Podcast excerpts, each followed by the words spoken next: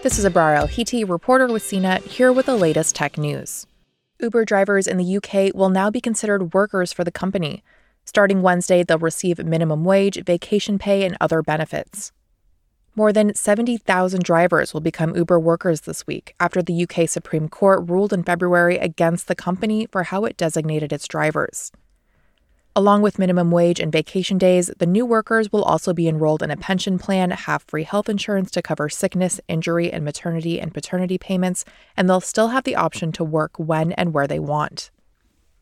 Jamie Heywood, the company's regional general manager for Northern and Eastern Europe, said in a statement this is an important day for drivers in the UK.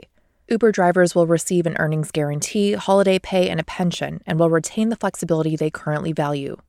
Uber is just one part of a larger private hire industry, so we hope that all other operators will join us in improving the quality of work for these important workers who are an essential part of our everyday lives. February's ruling by the UK Supreme Court came after years of legal battles between the company and drivers that started in 2016. U.S. drivers have fought for years to be designated as employees, but California voters approved a ballot measure in November keeping gig workers as independent contractors.